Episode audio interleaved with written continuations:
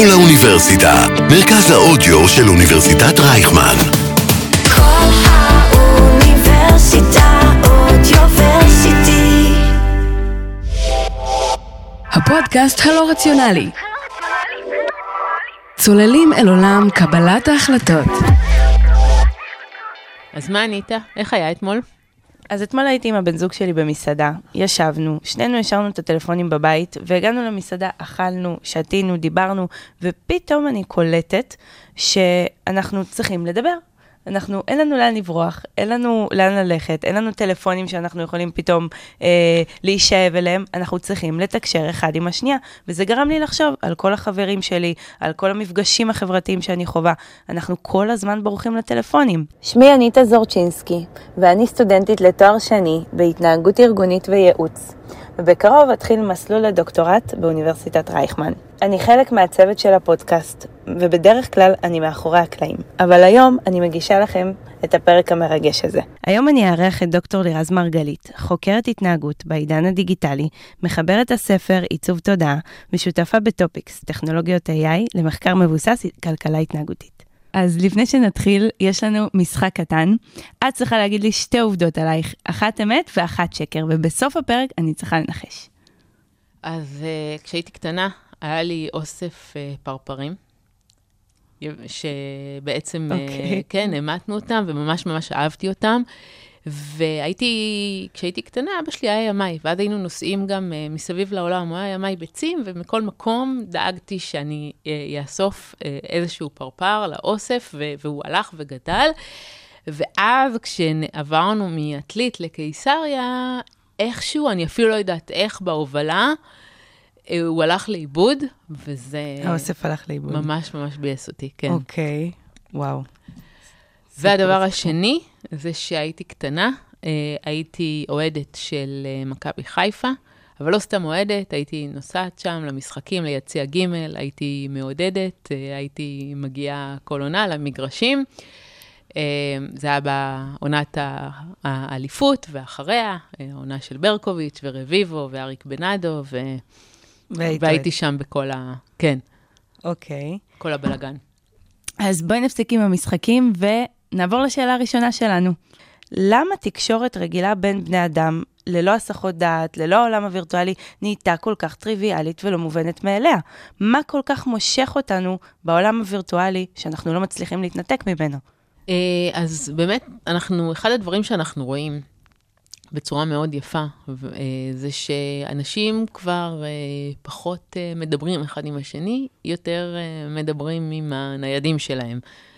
וזה קצת אירוני הסיפור הזה שהם יותר מדברים עם הניידים שלהם, כי הם לא מתקשרים בניידים, הם לא משתמשים בניידים לצורך תקשורת, אבל הם משתמשים בהם לצורך מה שנקרא ריגוש או גרייה מיידית. עכשיו, אחד המחקרים המאוד מעניינים שהסתכלו על זוגות בבתי קפה, בדיוק אותה סיטואציה שאת תיארת לנו כרגע, ויש את התנועה המאוד מאוד טריוויאלית ואפילו נונשלנטית הזאת שמגיעים לבית קפה, ואז שמים את הנייד עם הפנים אחורה. כאילו זה מבחינתנו העברת מסר לצד השני, שאני איתך. אבל... מה שמסתבר, זה שאם הפלאפון על השולחן, וזה לא משנה אם הפנים שלו מופנות כלפינו, או אם אנחנו מניחים אותו בצורה הפוכה, אז עומק השיחות יורד. כלומר, השיחות הופכות להיות הרבה יותר רדודות. ואז ניסו להבין למה זה קורה. ואז יש לזה שני הסברים מאוד מעניינים, שההסבר הראשון הוא שאני לא אתחיל לבוא ולספר שסבא שלי בבית חולים, או איזשהו משהו אישי על עצמי, שאני יודעת שכל רגע הנייד יכול לבוא ולקחת אותך ממני ולגזול את כל תשומת הלב. אז זה דבר אחד. ודבר נוסף, הנייד, כשהוא שם, אז באופן לא מודע, אנחנו יודעים שהוא כל שנייה יכול להשמיע קול, יכול לתת לנו איזושהי נוטיפיקציה. ואז... מבחינת אופן עיבוד המידע שלנו, הוא הרבה יותר טיונט, כלומר, הוא הרבה יותר מופנה לקבל את כל הגירויים מהנייד, יותר מאשר כל דבר אחר. באמת שאנחנו בודקים מה קורה במוח, אז שיש נוטיפיקציה מהנייד, ואנשים עסוקים באיזושהי משימה, גם אומרים לעצמם, טוב, אני לא עונה עכשיו, זה לא עוזר. הם מתרכזים פחות טוב, הם עונים פחות טוב על המשימה, הם לא מסוגלים להתרכז ריכוז מלא, רק כי הנייד שם, רק כי אנחנו יכולים כל רגע לקבל נוטיפיקציה. אז למה אנחנו בעצם כבר לא מדברים אחד עם השני?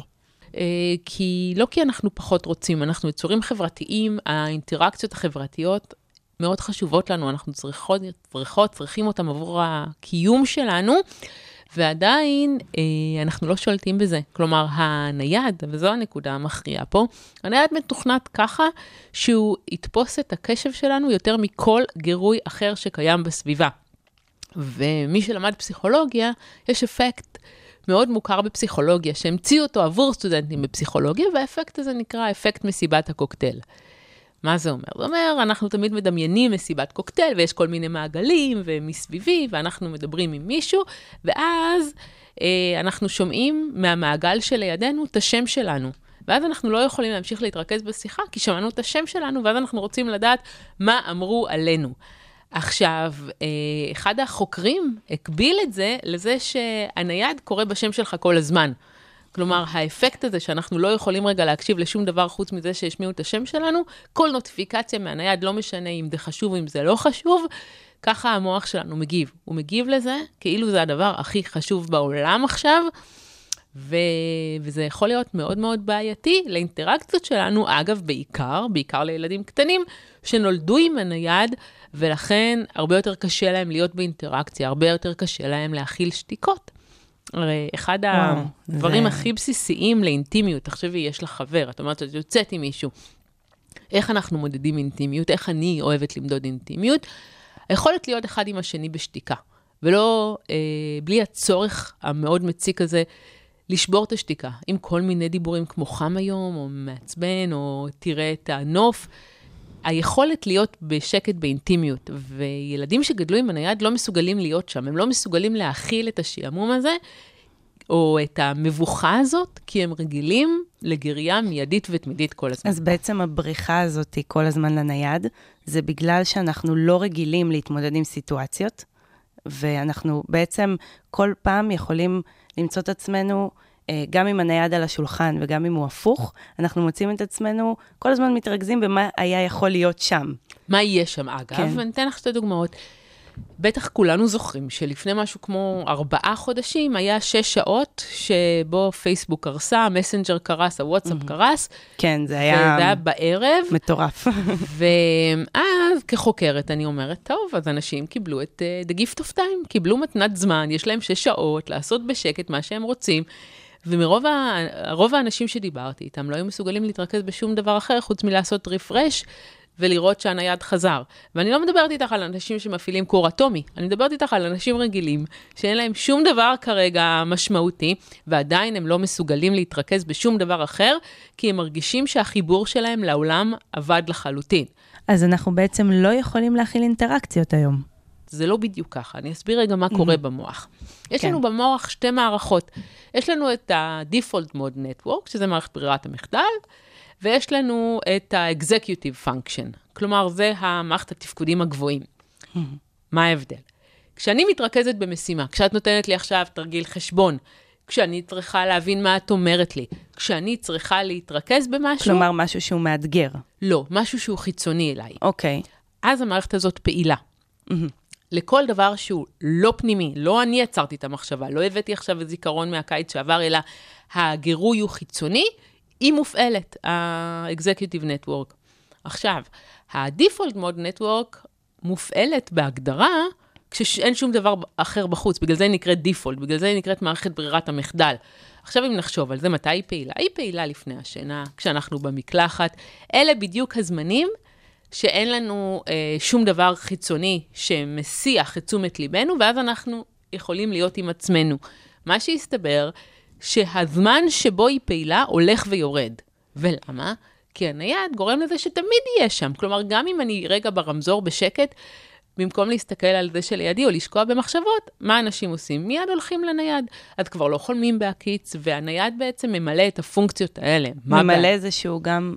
איזשהו מקום ריק כזה. נכון, נכון, ויש סוג של אסקפיזם, סוג של בריחה, אבל מה הבעיה? אם זה יש בעיה רצינית, למה יש בעיה רצינית? כי מערכת ברירת המחדל היא קריטית ליצירתיות, היא קריטית לאיבוד מידע. מה שקורה שם, אני אעשה מעין אנלוגיה כזאת, המון אזורים שלא בקשר עם אחד עם השני במוח מתחברים פתאום. כלומר, זה הבסיס לאסוציאציות, לחשיבה אסוציאטיבית, לחיבור של כל מיני מקורות מידע, ולכן זה החיבור גם ליצירתיות. ואחד הדברים המעניינים שנמצאו בניסוי, נתנו לאנשים להשתעמם, לעומת אנשים שלא נתנו להם להשתעמם.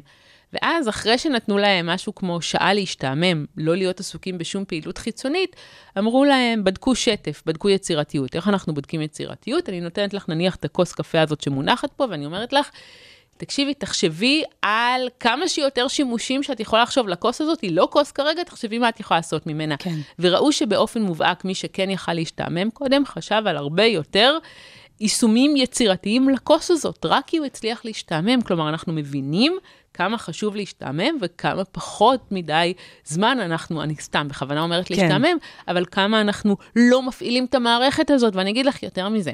אמרו לאנשים, אתם צריכים להיות בחדר ללא גירויים במשך רבע שעה סך הכל, כדי לא להיות במצב הזה של חדר ללא גירויים במשך רבע שעה, אתם יכולים לקבל שוק חשמלי ולצאת מזה, ומעל 80% מהאנשים בחרו לקבל שוק חשמלי, אבל לא להיות בחדר ללא גירויים, לכאורה להשתעמם במשך רבע שעה.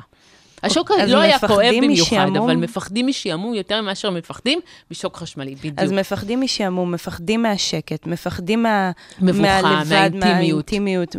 אז בעצם אנחנו משתמשים בסמארטפונים שלנו בשביל כל הזמן למלא חלל, בשביל לא להשתעמם, בשביל לברוח מתקשורת אינטימית, שאולי אנחנו מפחדים ממנה, או אנחנו חושבים שאנחנו לא יודעים איך לנהל אותה. ואנחנו אפילו מוכנים לקבל שוק חשמלי בשביל זה, וזה כל כך מטורף, כי היום, עם כל זה שיש לנו את המכשיר הזה, שהוא נמצא איתנו כל הזמן, יותר ויותר אנשים עדיין חשים בדידות, למרות שיש לנו את זה כל הזמן. יש לנו כל הזמן גירועים, וכל הזמן אנשים שיכולים לפנות אלינו, ועדיין אנשים חשים יותר בדידות מאי פעם. איך זה יכול להיות? אז זה מאוד נכון מה שאת אומרת, כלומר, בוא נבין איך אנחנו יודעים, כלומר, כי זרקנו פה איזשהו נתון שאחוז הדיכאון, הבדידות והחרדה מעולם לא היו גבוהים יותר. עכשיו, הדרך לבדוק את זה היא דרך שאנשים יכולים לחשוב שהיא אפילו בעייתית, אבל כרגע זאת הדרך היחידה שיש לחוקרים מתחום בריאות הנפש לבדוק את זה, וזה נמדד באחוז האנטי-דפרסנטים, כלומר, תרופות מרשם, נגד דיכאון, שהרופא המשפחה רושמים. ואחד הדברים שאנחנו מגלים, שאחוז המרשמים מעולם לא היה גבוה יותר, נתון מדהים, 1 מתוך 3 אנשים לוקח תרופות, זה לא משנה אם זה פרוזק, או תרופות ציפרלקס, או תרופות אחרות, כל אחת מהתרופות פועלת על מנגנון כימי קצת שונה במוח, כן. אבל אחוז תרופות המרשם מעולם לא היה גבוה יותר, וזה באמת, כמו שאת אומרת, בא בסתירה עצומה. זה לכאורה, הטכנולוגיה מאפשרת לנו להיות קרובים מאי פעם, אבל איך אנחנו יכולים להסביר את הדיסוננס? איך מסבירים את הפער הזה? הפער הזה הוא פשוט, אנשים בטוחים שאם הם עושים שיחה בוואטסאפ, זאת שיחה. אבל שיחה בוואטסאפ זה לא שיחה, זה רסיסי שיחה. הוואטסאפ מראש לא נבנה או לא פותח כדי לאפשר שיחה. זו אפליקציה, כשמה כן, היא אפליקציית מסרים מיידיים. מה המטרה של הוואטסאפ? לבוא ולהגיד, אני פה למטה, אני מאחרת, ניפגש מחר בככה וככה. זאת הייתה המטרה הראשונית של האפליקציה הזאת? בדיוק. אוקיי. ואז אנשים התחילו להתמכר לוואטסאפ, והשאלה היא למה? וגם לזה יש כמה סיבות. אנשים מרגישים שבוואטסאפ הם בשליטה. כלומר, הם יכולים לבוא ולערוך ולחשוב על התשובה. תראי, כשאנחנו עכשיו מדברות פה, ונניח את מערערת לרגע, או אמרת משהו, את תצטרכי להגיד, לא התכוונתי לזה. אבל אז נכון. את נחשפת. עכשיו, בוואטסאפ, זה נמנע מאיתנו, אנחנו לא צריכים להיחשף, כי אני שולטת, אני יכולה לבוא ולערוך ולמחוק, עד שמצאתי את התשובה הנכונה. ואפילו לא לענות. ואפילו לא לענות. עכשיו, אחד הדברים שלצערי קרו, ואני גם משתמשת בו, זה שהחברות הנייד בעצם ייצרו לנו מין מסך נוטיפיקציות, שאנחנו רואים את הנוטיפיקציה, ואנחנו לא צריכים להיכנס, כלומר, הבן אדם מהצד השני לא ראה שראינו את הנוטיפיקציה, ואז אין לו מושג אם ראינו או לא, ואז אנחנו יכולים לבוא ולענות בזמן שלנו, ולעשות את הדברים בזמן שלנו. כלומר, הבחירה בידיים שלנו כל הזמן. כן, אז כאילו אנחנו יותר בשליטה, יותר בשליטה על התוכן, יותר בשליטה על מתי אני חוזר ולמי, ויותר מזה, אנשים באים ואומרים לי, את הדבר הזוי הבא. הם אומרים לי, לירז, אני לא מוכן שיתקשרו אליי. אם מישהו מתקשר אליי בלי להכין אותי מראש בוואטסאפ, אני לא עונה. אני לא עונה. מחקר שעשינו עם אחת מחברות הסלולר הכי גדולות בארצות הברית, הראתה שככל שגיל האנשים יורד, הסיכוי שהם ישתמשו בטלפון לשיחות הולך וקטן. כלומר, הם מוציאים שיחות ממוצע של שיחה ביום, וגם זה רק עם ההורים, וגם ההורים מספרים לי שהילדים שלהם, שהם לא גרים איתם, מאפשרים להם יום בשבוע להתקשר, שעה מסוימת, וזהו, הם לא מוכנים לדבר איתם יותר מזה. וכשאני שואלת למה, וואו, זה פשוט שינוי אדיר מ... אם אנחנו הולכים 10 שנים אחורה, אנחנו... לגמרי. הכל כל כך השתנה, ואנחנו ממש נמצאים במין... זה מרגיש לי כמו סוג של אשליה של שליטה, אשליה של בחירה. אז שליטה יש, אבל בואו ננסה להבין רגע מה היא לוקחת מאיתנו. אבל כדי להבין מה היא לוקחת מאיתנו, נספר על הממצאים שמצאנו ברעיונות עם האנשים. והם אומרים, אני לא אוהב לדבר בטלפון כי. כשאני מדבר בטלפון, אני צריך להיות שם, אני צריך להיות נוכח, אני צריך להיות קשוב. אני לא יכול להחליט מתי אני נותנת את הקשב ומתי אני לא נותנת את הקשב. וכשאנחנו צריכים להיות קשובים, אנחנו צריכים להיות בהדדיות, בסינכרון. אני צריכה רגע להיות טיונד לכל דבר שאת אומרת. הרי כשאני מסתכלת עלייך, ואני שנייה נניח אסתכל על הקיר, את תשימי לב. את תשימי לב, כי זה משהו שהוא לא מקובל בתוך השיחה. יש המון דברים לא מודעים שמקובלים או לא מקובלים. למשל, אם השיחה בינינו תצלח, ויש כימיה בינינו, אז לאט לאט אנחנו נסתנחרן בתנועות, לאט לאט יהיה חיקוי לא מודע של התנועות, ואחד הדברים שאנחנו יכולים לבחון כדי לראות אם השיחות הן טובות או לא, אם יש כימיה בין האנשים, זה עד כמה התנועות שלהם מסונכרנות באופן לא מודע. עכשיו, זה אומר שאנחנו צריכים להיות שם. עכשיו, כדי שאנחנו נצליח להיות באינטראקציות מוצלחות, יש אזור במוח שהוא הרדאר שלנו, והוא כל הזמן עובד כדי לבוא ולנתח הבעות פנים למעשה. 70% מהאינטראקציה שלנו היא מבוססת לא על הטקסט שאנחנו אומרים, אלא על רמזים לא מילוליים, כמו מבט עין, כמו המרחק שאנחנו אחד מהשני, כמו מחוות גוף, ולמשל, את יכולה לבוא ולהגיד לי, אניטה, תקשיבי לי רז, סוף הפודקאסט, אנחנו הולכות ושותות קפה. ואני אגיד לך, כן, ברור, אבל לפי הכן ברור שלי, את תביני שזה הדבר האחרון שבא לי, כן. או להפך. עכשיו, את כל זה, אני לא אמרתי בטקסט, אני אמרתי בשפת הגוף שלי. ורק ככה אני הבנתי. ורק ככה את הבנת. ומה זה אומר לנו? זה אומר לנו ש70% מהאינטראקציה נמנעת, כי אני בדיגיטל ואני לא רואה שפת גוף ואני לא רואה הבעות פנים למעשה, ואז אנשים נוח להם, כי למי יש כוח להתעסק עם המורכבות, ולמי יש כוח לראות שעשית לי פרצוף, ושאמרתי לך משהו ולא בא לך טוב, אין לנו כוח לזה, לא אנחנו מנקים. אנחנו לא, בדיוק נוח לנו, אבל, ובגלל זה אני קוראת לזה מנקים. אנחנו מנקים את כל המורכבות, מנקים בקוף, את כל המורכבות מהאינטראקציה, ואז אנחנו נשארים למעשה בלי כלום, ולמה איך אני יודעת שאנחנו נשארים בלי כלום? כי כשאנחנו נמצאים באינטימיות עם מישהו, אני לא מדברת רק על אינטימיות זוגית, אני מדברת גם בין אב לבן, בין שתי חברות או שני חברים, אז מופרש הורמון במוח שנקרא אוקסיטוצין, שהוא למעשה הורמון האהבה. הוא מופרש במגע, בחיוך, בעיקר במבט עין, אבל מה? הסתכלנו לראות האם אני אוסיף אימוג'י או לבבות לוואטסאפ, האם זה יעלה את מידת האוקסיטוצין, וראינו שזה אפילו לא מצליח לעלות רבע ממידת האוקסיטוצין שמופרשת בחיוך. אז אנחנו על זה גם מבטרים.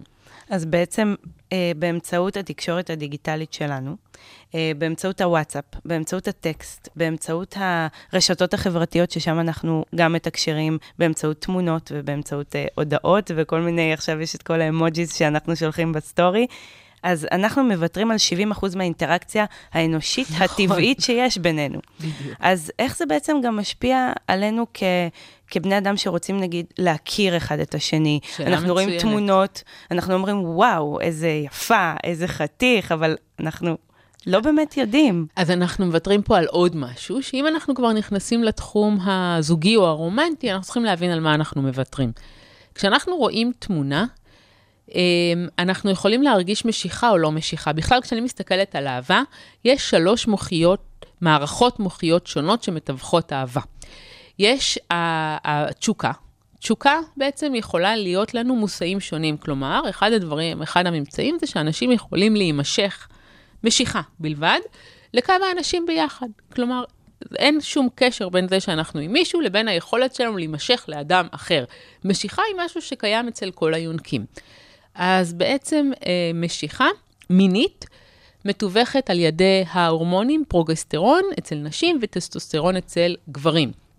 מכיוון שהטסטוסטרון יותר דומיננטי, אז כן, אצל גברים עניין המשיכה הוא הרבה יותר משמעותי מאשר אצל נשים. מה זה יותר דומיננטי? יותר מנהל אותם. אז יש מערכת שמנהלת גברים, ויש מערכת שמנהלת נשים, ואצל גברים היא יותר דומיננטית.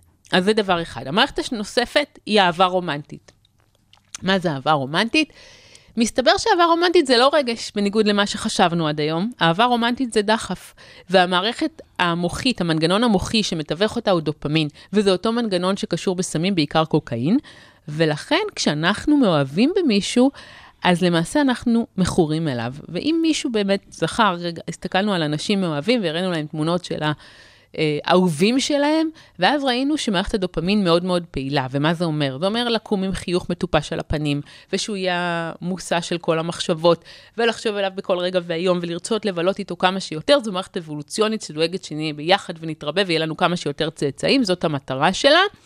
וכשאנחנו מאוהבים במישהו, אז אנחנו גם לא רואים את כל הפגמים שלו. הכל נראה לנו מושלם. זה אותם פגמים שאחר כך אנחנו ניפרד מהם בגללו, אבל באותו רגע של אהבה שהיא נמשכת גג עד שנתיים, כלומר, רוב בני אדם, לא יגיד לך כולם, אבל מעל 95% מבני אדם לא מסוגלים להיות מאוהבים יותר משנתיים.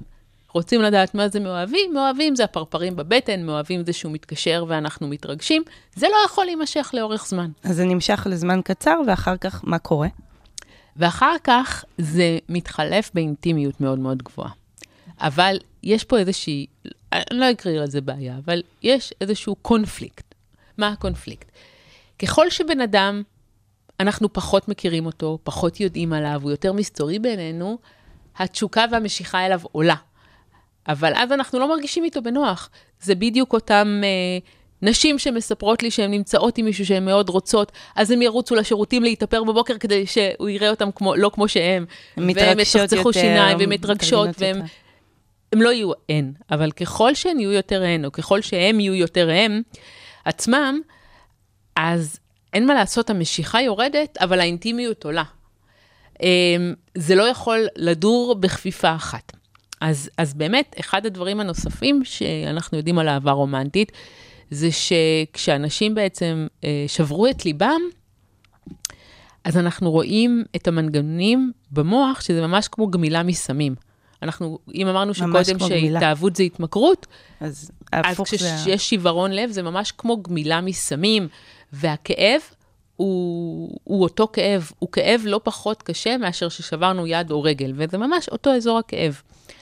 ויש את המנגנון השלישי, שהמנגנון השלישי זה אינטימיות שדיברנו על זה קצת, ואינטימיות זה לא חייב להיות בין פרטנרים רומנטיים, זה יכול להיות בין חברים ובין גבר, בין אב לבן וכו'. והוא, האינטימיות מתווכת על ידי אוקסיטוצין. אוקיי, אז יש 3 מערכות שמתווכות אהבה. הראשונה היא תשוקה, שמבוססת בעצם על משיכה מינית. השנייה היא אהבה רומנטית, שזה בעצם דחף לאהוב, וזה לא נמשך מעל 2 בממוצע. השלישי זה המנגנון של האינטימיות שמבוסס על אוקסיטוצין, וזה בעצם מה שמחזיק את מערכת היחסים. ועכשיו, אחרי כל ההקדמה הארוכה כן. הזאת, נחזור לשאלה שלך, שלא כן. שכחתי אותה. והשאלה שלך הייתה, אוקיי, אז אנחנו רואים מישהו, רואים את התמונה שלו. כן. אז למה סיפרתי את כל ההקדמה הזאת? כי הרבה פעמים אנחנו יכולים להרגיש משיכה, זה המנגנון הראשון, המוחי, שמתווך על ידי פרוגסטרון וטסטוסטרון. אנחנו יכולים להרגיש משיכה מינית לתמונה. אבל אז אנחנו נראה מישהו, והוא מחייך בצורה עקומה, והוא לא מתנהג יפה למלצרית, והיא מאוד קולנית, ואז כל המשיכה הזאת תרד.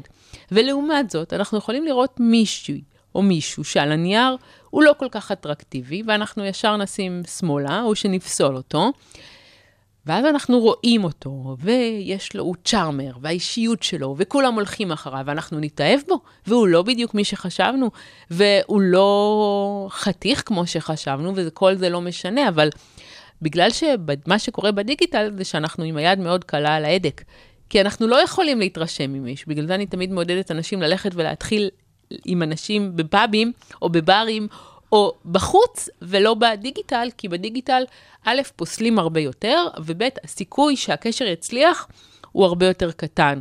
אנחנו גם מפספסים, כמו שאמרת, אנחנו פוסלים הרבה יותר, אנחנו מפספסים המון אפשרויות. נכון.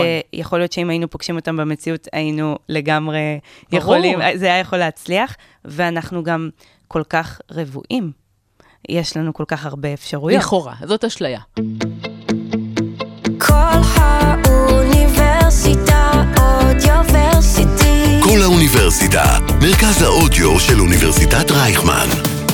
כל האוניברסיטה, אודיוורסיטי. אוקיי. אז זאת כבר אשליה. יש לנו בעצם שני פחדים עיקריים שהתעוררו בעקבות הטכנולוגיה, שהפחד הראשון זה באמת הפומו, שזה ה-fear of missing out, הפחד להפסיד, כן. הפחד להחמיץ. למשל, אחד הדברים שיותר ממחישים את הפומו זה מחקר שנעשה, שהראה שנניח יש סטודנטים בארצות הברית שנוסעים לחופשה השנתית שלהם. ואז הם ראו שמאז עידן הדיגיטל, הם נוסעים הרבה יותר ברגשות מעורבים, כי הם יכולים לראות כל הזמן מה החברים שלהם עושים. אז הם בעצם נוסעים בשביל לא לראות את זה? לא, לא, לא, אני אומרת משהו אחר, אני אומרת, אם את נוסעת לחופשה, ואת מתנתקת לגמרי מכל מה שקורה, סבירות הרצון שלך וההנאה שלך מהחופשה תהיה הרבה יותר גדולה, מאשר אם את בפייסבוק ורואה שכל החברים בים ואת פה בחופשה, אז אמנם כיף לך בחופשה, ולא היית מוותרת על החופשה, אבל זה מבאס לראות את כל החברים שלך.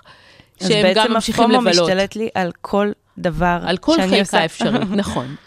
ועדיין אני אגיד לך שזה לא הפחד הכי חזק שלנו, יש פחד יותר גדול, שבשנים האחרונות הוא כבר לא מוגדר כפחד, אלא כחרדה, שהוא נקרא הפובו. ומה זה הפובו? ה-fear of better options, שאותו את הזכרת, שלמעשה יש לנו לכל אפשרות שלא נבחר, יש עלות אלטרנטיבית. כלומר, אם יש לי שתי אפשרויות, אז העלות האלטרנטיבית שלי זאת אותה אפשרות שלא בחרתי. היא העלות של מה שלא בחרתי, אבל ככל שאפליקציות ההיכרויות לכאורה מציגות לנו הרבה יותר אפשרויות, העלות אלטרנטיבית יותר גדלה, ואז אנחנו כל הזמן מפחדים לפספס. ומה קורה לציפיות שלנו? הציפיות שלנו עולות לשמיים, כי אם יש כל כך הרבה אפשרויות, בטוח אני אמצא את האחד, אבל אין אחד, לא היה אחד קודם, אבל גם אין אחד עכשיו. לא, עצם זה שיש יותר אנשים, זה לא שיפר את הסיכוי שלך למצוא את האחד, אבל בגלל הציפייה שהיא עלתה, כשהציפייה כל כך גבוהה, אפשר רק להתאכזב. ואז היד שלנו הרבה יותר קלה על ההדק, ואז נשים באות ואומרות לי, אם הוא בא לפגישה עם חולצות משבצות, אני לא יצא איתו. אם יש לה כלב, אני לא יצא איתה, ואז אנחנו פוסלים מאוד בקלות. פוסלים מאוד בקלות. כי אנחנו מאוד אוהבים להיות בחיפוש הזה, בצייד. בצייד. ומה זה, על מה זה עומד גם? החיפוש הזה, הצייד הזה, כל הזמן להסתכל אם יש משהו טוב יותר, כל הזמן לחשוב על העלות האלטרנטיבית, על מה זה עומד? יש לנו שתי מערכות במוח. שתי מערכות ששתיהן קשורות בדופמין. מערכת הדופמין הרגילה, שהיא כשאנחנו אוכלים שוקולד, כשאנחנו שומעים מוזיקה, כשאנחנו נמצאים עם בן אדם שאנחנו אוהבים. כשאנחנו רואים נטפליקס. כשאנחנו רואים נטפליקס, כן. זאת מערכת הנאה, פיורלי הנאה, הנאה צרופה. אבל מסתבר שדופמין מניע גם עוד דחף שנקרא סיק, לחפש. עצם זה שאנחנו באים ואומרים, טוב, מה הולכים לעשות? המרדף, הצורך להיות בתהליך, ללמוד למבחן כדי להוציא את הציון. אז כשאני מקבל את הציון, יש לי, כשאני קיבלתי 100, הדופמין שלי גבוה, אבל כשאני למדתי, הדופמין שלי עוד יותר גבוה, כלומר הצייד, המרדף, האתגר, הרבה יותר משמעותי למערכת הדופמין, וזה מה שאנחנו לא מבינים, כי זה מה שהאפליקציות עושות, האפליקציות, לא בעצם מחזקות את רגע האמת, להפך, הן מנסות להעריך אותו ולגרום לסיק, לצייד, להיות הרבה יותר מתגמל, ואז אנחנו מעדיפים להישאר בצייד, ומכשילים את עצמנו מלמצוא את האחד. כלומר, הציפייה יותר מרגשת יותר. אותנו, מאשר המציאה של הבן זוג, או כן. של החבר, וזה משהו שהוא תמוע בנו אבולוציונית, משהו שהוא תמוע בנו אצל כל האנשים הנורמטיביים. כלומר, כן, אני אגיד לך, שאחד הדברים הראשונים שנחבא אצל אנשים שהם בדיכאון, זה הסיק. כלומר, מישהו שהוא בדיכאון, כן, אם תעשי לו מסאז' הוא יכול ליהנות רגעית מהמסאז', אבל אין לו את הדחף לקום בבוקר ולפעול ולראות מה אני עושה ולהתקדם ולהשיג הישגים, זה קבוי לגמרי, זה אחד המאפיינים המשמעותיים של אנשים בדיכאון. אז אוקיי, אז זה מאוד מעניין, כי באמת אנחנו נמצאים בעולם שכמו שאמרתי, וכמו שאת אמרת, מאוד רווי באפשרויות, וכל הריבוי אפשרויות הזה עושה לנו אשליה, שתמיד יהיה משהו טוב יותר. זה פרדוקס הבחירה. זה פרדוקס הבחירה, זה הפובו, שזה fear of better option, שאנחנו בעצם כל הזמן אומרים, יהיה משהו יותר טוב, אנחנו חושבים על העלות האלטרנטיבית, אנחנו כל הזמן חושבים על משהו שמחכה לנו מעבר לפינה, שאולי הוא טוב יותר ממה שיש לנו עכשיו. ודיברנו גם על שתי המערכות המוחיות שמבוססות על דופמין, והן בעצם חלק מהטבע של האדם הנורמטיבי. וכל הדברים שדיברנו מעלים את השאלה לגבי הרווחה הנפשית שלנו, האושר שלנו, במיוחד היום בתרבות שמקדשת את האושר האינדיבידואלי, ועל אחת כמה וכמה שכל חברות השיווק והטכנולוגיה ימצאו את המושג הזה כדי להשפיע עלינו כמה שיותר. האם אנחנו באמת יכולים להיות מאושרים, ואם בכלל אנחנו צריכים לחפש אחר האושר הזה? אז יש משפט של פרויד, שהוא המנטור שלי. לא יעזור לאף אחד. המנטור שלך? אוקיי, זה מעניין. שהוא אמר שהרעיון הזה שאנחנו חיים לפיו, שאנשים צריכים להיות מאושרים, זה לא רעיון הבריאה. זה לא מה שתוכנן לנו בבריאה. אף אחד לא בא והכתיב לנו במערכת ההפעלה שלנו, שאנחנו אומרים להיות מאושרים. ממש לא. והחיפוש אחר האושר שלנו, הוא אפילו פתטי, ולמעשה יש מחקר שאני לאחרונה מתעסקת איתו יותר ויותר, שנקרא חיוביות רעילה. חיוביות רעילה. טוקסיק פוזיטיביטי, כן. וזה בעצם, אנחנו מכירים את כל הנודניקים האלה שבאים, ואם אנחנו באים ומביאים איזושהי תחושת שלילית, אומרים, שטויות, יעבור, דף, יהיה בסדר, קטן עליך. והם חושבים שהם עושים נורא טוב לעולם, אבל למעשה הם מרעילים. ולמה הם מרעילים? הם מרעילים כי יש לנו מנעד של רגשות ותחושות, ולכל אחד מהרגשות יש פונקציה אבולוציונית מאוד משמעותית, ובעצם זה שהם אומרים לנו דפדף, הם מבטלים את הרגש שלנו, והם אומרים לנו, הם נותנים לנו סימן או עיתות, שזה לא בסדר להרגיש ככה. וכשאנחנו חושבים על המשמעות האבולוציונית, למשל כעס. כעס מכין את הגוף לתקיפה. כעס זה רגש שנעשה כשיש איזשהו משהו שאני מרגיש שהוא לא הוגן, או כלפיי או כלפי העולם, ואז המערכת שלנו בעצם, מערכת הרגש פועלת כדי להכין את הגוף לתקיפה. שמחה גורמת לנו להירגע, לא להסתכל על הפרטים הקטנים, לא להתעסק בכלום, להיות בעולם שלנו, מאוד להסתכל על אנשים, להיות יותר מוחצנים, ולעומת זאת עצב גורם לנו להתכנס בעצמנו, ובעיקר לחשוב על מה לא היה בסדר, כדי לא לחזור עליו שוב. אז שלא יבינו שאני מעודדת אנשים להיות בדיכאון. יש בסוף נורמות, אבל זה בסדר להרגיש עצוב, ולהפך, אנשים שלא נותנים לעצמם לגיטימציה להרגיש עצובים, הסיכוי שהם יהיו בדיכאון הוא הרבה יותר גדול. ואושר זה לא ההפך מעצב, זו האשליה האולטימטיבית של הדור הנוכחי. עצב זה לא ההפך מאושר. זה הגיע מאיזושהי תרבות שמקדשת מאוד את האינדיבידואל, ובאמת באחת ההרצאות שלי, שדווקא קשורה בזוגיות, אני חושבת שאני אומרת משפט שמאוד מאוד מדגים את זה. אני אומרת שאם בעבר אנשים התגרשו, כי לא היה להם טוב בזוגיות, היום אנשים מתגרשים רק בגלל המחשבה שיכול להיות להם יותר טוב. והטכנולוגיה היא גורם מאוד משמעותי, כי הטכנולוגיה לכאורה מראה לאנשים, ואני רואה את זה ברעיונות, את כל האפשרויות, ואז הם אומרים, אז אני לא מאושר, כי אין דבר כזה להיות מאושר, אבל כל מי שמסביבי מאושר, כי אנחנו רואים את האושר ניבט מהפייסבוק, אנחנו אף פעם לא רואים פוסט שאומר, נכשלתי בכל המבחנים, אני דפוק. אבל אנחנו כן נראה פוסטים של תמיד אנחנו בעני הכי יפה שלנו, ותמיד מאושרים, ותמיד במסיבות, ותמיד טוב לנו, כי זה בעצם מה שאנחנו רוצים להציג. אבל למעשה, אחד הדברים היותר מעניינים שגילו, זה שככל שזוגות, שהם כרגע נמצאים בקשר רומנטי, מעלים יותר תמונות מחיי אהבה, תמונות התאהבות, הסיכוי שהם ייפרדו הולך וגדל. כי במקום להתעסק אחד בשני, הם מתעסקים בלהראות לעולם שהם אוהבים ומאושרים, וזה בדיוק הכישלון להצלחת הקשר הזוגי שלהם. אגב, זה נמצא גם עוד לפני עידן הטכנולוגיה, קשר ישיר בין כמה כסף משקיעים בחתונה לבין הסיכוי להתגרש. ככל שמשקיעים יותר כסף, מצאו את זה, הסיכוי להתגרש עולה משמעותית. זה חשוב, זה באמת חשוב לדעת. גם שאנחנו כבר מוצאים זוגיות, ואפילו שאנחנו מתחתנים, אז אנחנו עדיין מעדיפים את האושר האינדיבידואלי שלנו על גבי שמירה על מערכת יחסים. ומה בעצם אנחנו יכולים לעשות עם המון, זה? המון, המון. כלומר, קודם כל לצאת מהרעיון הזה, שזוגיות לא דורשת תחזוקה. זה רעיון נוראי, הוא לא מבוסס על שום דבר. כלומר, אנשים בטוחים, יש להם מין אשליה כזאת. אני באמת לא מצליחה להבין אותה, אבל יש לרוב האנשים אשליה, שאם אני מאוהב, ואם אני אוהב את הבן אדם השני, הכל יהיה בסדר, לא צריך להשקיע, וזה לא נכון. בסופו של דבר, זה נכון אולי לשנתיים הראשונות, כי בשנתיים הראשונות יש את ההורמונים ששולטים במערכת היחסים שלנו. לפעמים זה גם פחות. מה שקורה אחר כך, זה שיש שתי אפשרויות.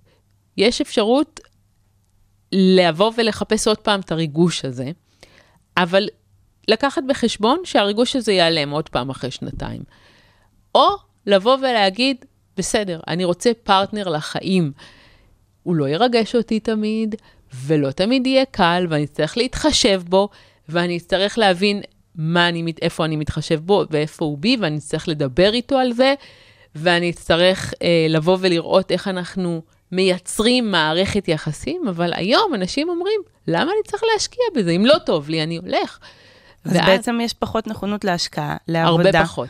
וגם תמיד חושבים שיש משהו יותר טוב, זה כבר משפיע, ואחר כך אנחנו גם נמצאים ברשתות החברתיות, ורואים שכולם מאושרים ולכולם טוב. לכאורה. לכאורה, כן. למרות שאנחנו יודעים בפנים, שגם אנחנו מעלים תמונות ולא תמיד הכי מאושרים. אבל זה לא עובד. אז זה עדיין לא עובד, למרות שאנחנו מודעים לזה. זה לא עובד, מכיוון שכשאנחנו מסתכלים על אנשים אחרים, המנגנון שמופעל הוא הרגש, והמנגנון של, בסדר, בטח היא רבה איתו המון עד לאירוע, עד לחיוך הנורא יפה המשפחתי הזה, זה עם הרציונל, אבל הרציונל רוב הזמן לא עובד.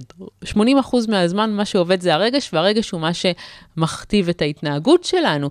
ויותר מזה, אגב, אני אגיד לך שגם לגבי דייטים, אז לפני עידן הטכנולוגיה, אנשים השקיעו הרבה יותר לפני הדייט. לבשוק, חשבו מה לקנות, חשבו מה לעשות. היום דייטים זה הפך להיות משהו נונשלנטי. יוצאים להרבה פעמים כפכפים, לא משקיעים, טוב, זה כמו איזה מכונה שעוד ועושים מישהו. ועושים את זה גם המון. נכון, בול, כן, נכון. כן, בגלל עידן הרשתות החברתיות עושים את זה המון, אז זה גם מעלה עוד שאלה. אם אני יוצאת להמון דייטים, אחרי שראיתי כל כך הרבה אפשרויות באפליקציות וברשתות החברתיות, אז בסוף ההחלטה שלי, לגבי עם מי להיות, אם בסוף מצאתי, היא הרבה פחות איכותית. האם המושג עייפות ההחלטה הוא באמת, הוא משהו שגם פה הוא עובד? או שזה דווקא... כן, הרבה פעמים אנשים, יש שני סוגים. או שהם לא מוכנים להתפשר, כי הגיע איזשהו שלב שהם כבר עברו גיל מסוים, ומבחינתם הם לא רוצים להתפשר, אין להם בעיה להישאר לבד. או שיש אנשים שכל כך רוצים זוגיות, שהם מקבלים החלטה לא לפי המאפיינים הנכונים, ואני אסביר. הרבה פעמים אנשים באים ואומרים לי, לירז, תקשיבי, אני רוצה מישהו שיראה טוב, אני לא מתפשרת על מראה, ושיהיה רומנטי, ושיצחיק אותי, ושתהיה לו עבודה טובה. כלומר, מגיעים עם רשימת מכולת. כמעט תמיד, ואז מתאהבים במישהו אחר לגמרי. כי ההתאהבות שלנו הרבה פעמים, היא משהו שקשור הרבה יותר לטבע, לאבולוציה, מאשר לאיזושהי רשימת מכולת. כי אנחנו בעצם, למרות שאנחנו לא חושבים על זה, הריח משחק תפקיד מאוד דומיננטי, הוא משדר לנו סיגנלים לא מודעים, של למי אנחנו נמשכים ולמי אנחנו לא נמשכים. יש מכלול שלם של תכונות, שלא קשורות לחשיבה הרציונלית, אלא קשורות לאיתותים ששלחנו אחד לשני, ושחיות עדיין שולחות אחד לשני, של במי להתאהב. ובאמת אחד המחקרים הכי מעניינים שמצא את זה, זה מחקר שבו נתנו לגברים לא להתקלח במשך 3 ימים. זה לא היה נורא, כי הם גם לא עשו פעילות ספורטיבית, אבל הם לא התקלחו במשך 3 ימים. לפחות זה. ואז נתנו לנשים להריח את החולצות שלהם. ואנשים לא ראו את הגברים, הם רק ראו את החולצות שלהם. ואז אנשים הצליחו בדיוק מעורר הערכה, לבחור תמיד בחולצה של הגבר, לפי ריח הגוף, שמבחינת ההתאמה הגנטית, הייתה ההתאמה הגנטית הכי טובה. מה זה אומר? ככל שיש יותר שונות במטען הגנטי, יש יותר סיכוי לשרידות הצאצאים, והם הצליחו לבחור בלי לראות את הבן אדם רק על פי הריח שלו, מההתאמה הכי מושלמת אבולוציונית. אז בעצם הביולוגיה, הפיזיולוגיה שלנו, מנצחת את הכל. וזה מה שבעצם הרשתות החברתיות והאפליקציות בסופו של דבר לוקחות לנו. נכון. זו הבעיה. והבעיה הזאת, כמו שאת אמרת, אני דיברתי ושאלתי לגבי זוגיות, איך אנחנו בעצם בזוגיות נמנעים מלהסתכל החוצה ולחשוב שמישהו אחר יותר מאושר מאיתנו ולעזוב ולא לעבוד על זה, אבל בעצם לפני שאנחנו בכלל נכנסים לזוגיות, אנחנו לא תמיד מצליחים בכלל לבחור את מה שהכי מתאים לנו, רק בגלל שאנחנו לא יכולים לראות אותו פיזית. נכון. בול, בגלל זה הסיכוי הרבה יותר קטן בדיגיטל. ואיך זה בעצם משפיע עלינו חברתית לעתיד? מה את חושבת שאנחנו, לאן אנחנו הולכים עם זה?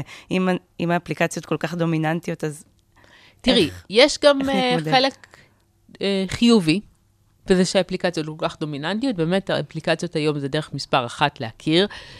אנחנו צריכים להבין, כשאנחנו מסתכלים על זוגות שלא הכירו דרך האפליקציה, ואנחנו מסתכלים על המטען הגנטי שלהם, אפשר ממש לנבא מתוך מטען הגנטי, מה הם יבחרו. כלומר, אנשים בדרך כלל, יש להם לא מבחינת התאמה גנטית של המטען, אלא תכונות אופי מאוד מאוד דומות. בדרך כלל אותה רמת השכלה, אותה רמת אטרקטיביות,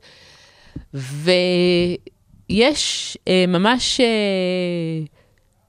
כמעט חוסר מעורבות של כל מיני זנים שונים של אנשים, נקרא לזה ככה. אבל האפליקציות משנות את זה. כי האפליקציות גורמות לנו לשים לב לאנשים שבאופן טבעי הם בכלל לא בסקאלה שלנו. ואז זה יגרום ליותר שילובים גנטיים שלא היו נגרמים לולא הטכנולוגיה. אז בעצם מבחינה גנטית ואבולוציונית זה טוב לנו.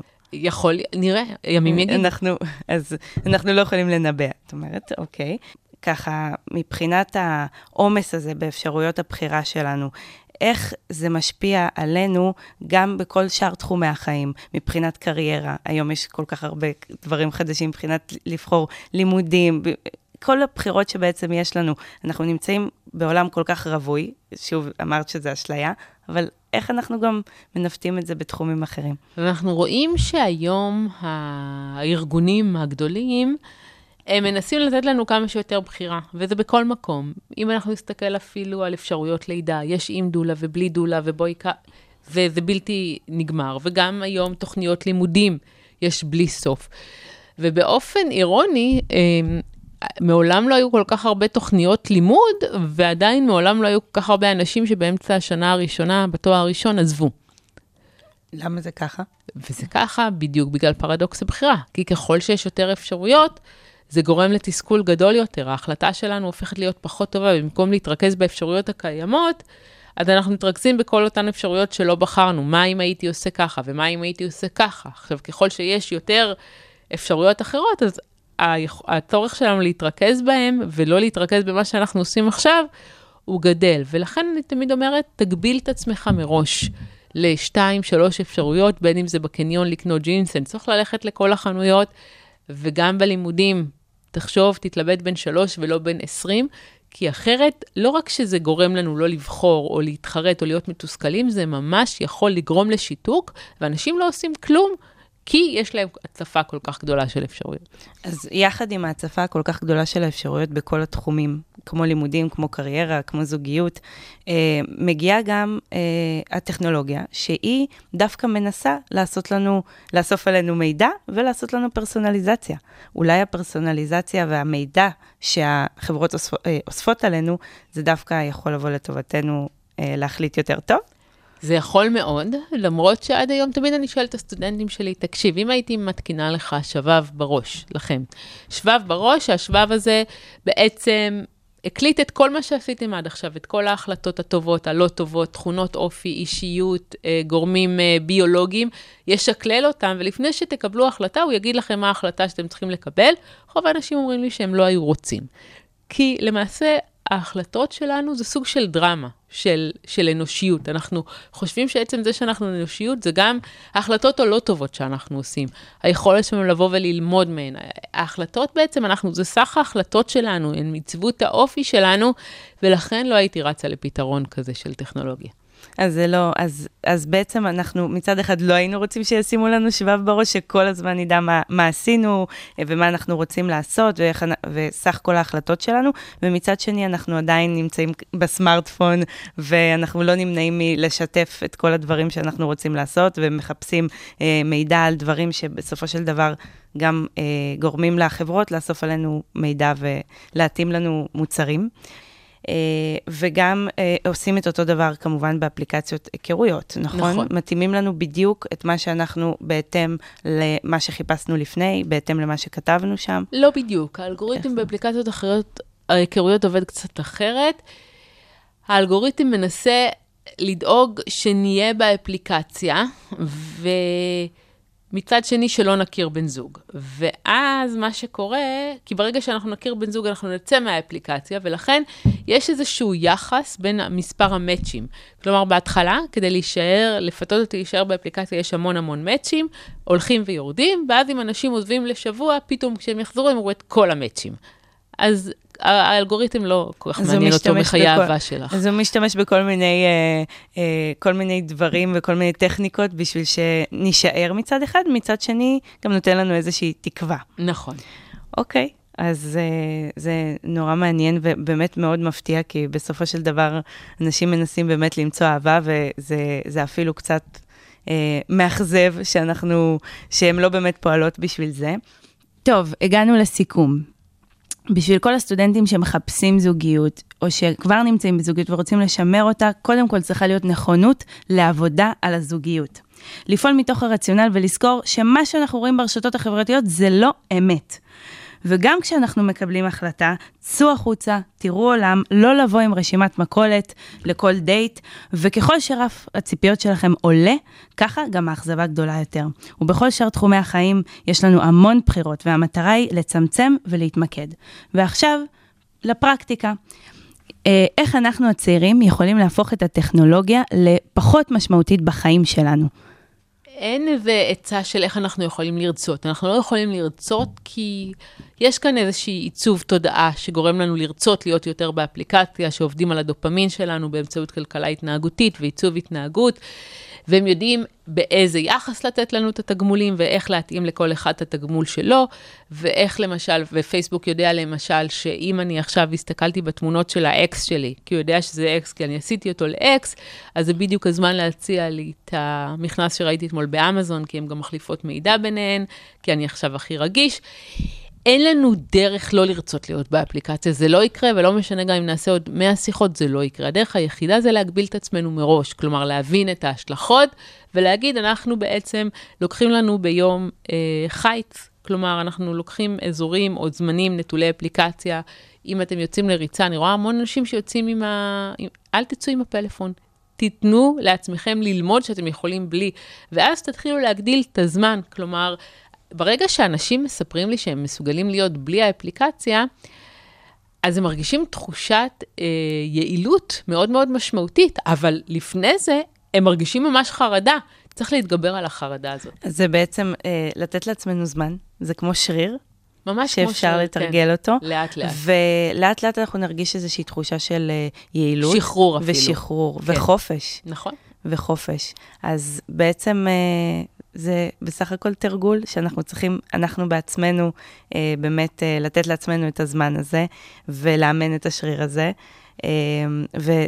וזה האמת מאוד אופטימי, כי כשאני התחלתי את הפודקאסט עם השאלה שלי, למה התקשורת נהייתה כל כך, התקשורת האנושית נהייתה כל כך טריוויאלית ומיוחדת, ולא מובנת מאליה, אז זה בא מתוך מקום של לאן אנחנו הולכים, אז כנראה שאנחנו באמת יכולים לעשות את זה. תלוי בנו. זה מאוד תלוי בנו. וואו, איזה כיף. תודה רבה לירז. ועכשיו יש את המשחק שלנו. אוקיי? אני מקווה שאני אצליח לנחש את העובדות האלה. קודם כל, אני זוכרת מאחד הפודקאסטים שלך, שאת גדלת בקריית מוצקין. נכון. אז ככה, אני מתלבטת, מכבי חיפה, אבא שעובד בצים. זאת אומרת שאם בירושלים אנשים לא יכולים לעוד את מכבי חיפה. אני אומרת, זה היה קרוב גיאוגרפית, אז אולי באמת. אני חושבת, ואני מקווה שאני צודקת, שהאוסף פרפרים הוא נכון, והמכבי חיפה הוא לא נכון. אז לא. לא. אבל האמת שאני נורא קיוויתי שתבחרי בזה. כי יש לנו אסוציאציות על אנשים. ואני כנראה לא שולטת בזה, כן או לא, אבל את יודעת, אני כותבת המון גם במעריב, גם בדמרקר, יש לי הרבה רעיונות בתקשורת. נכון, אני קוראת כל הזמן. ובטוקבקים, אנשים תמיד בטוחים שהם יודעים מי אני, שזה הרבה פעמים שאני שמאלנית וממסדית, ויש להם מיליון דברים שהם חושבים עליי, שרובם לא נכונים, ואז ניסיתי לראות, האם מבחינה אסוציאטיבית יותר יתאים לך אוסף פרפרים, שלדעתי זה יותר מתאים לי איכשהו לדימוי שלי, מאשר זה שהייתי אוהדת צרופה ביציע ג' של הקופים הירוקים.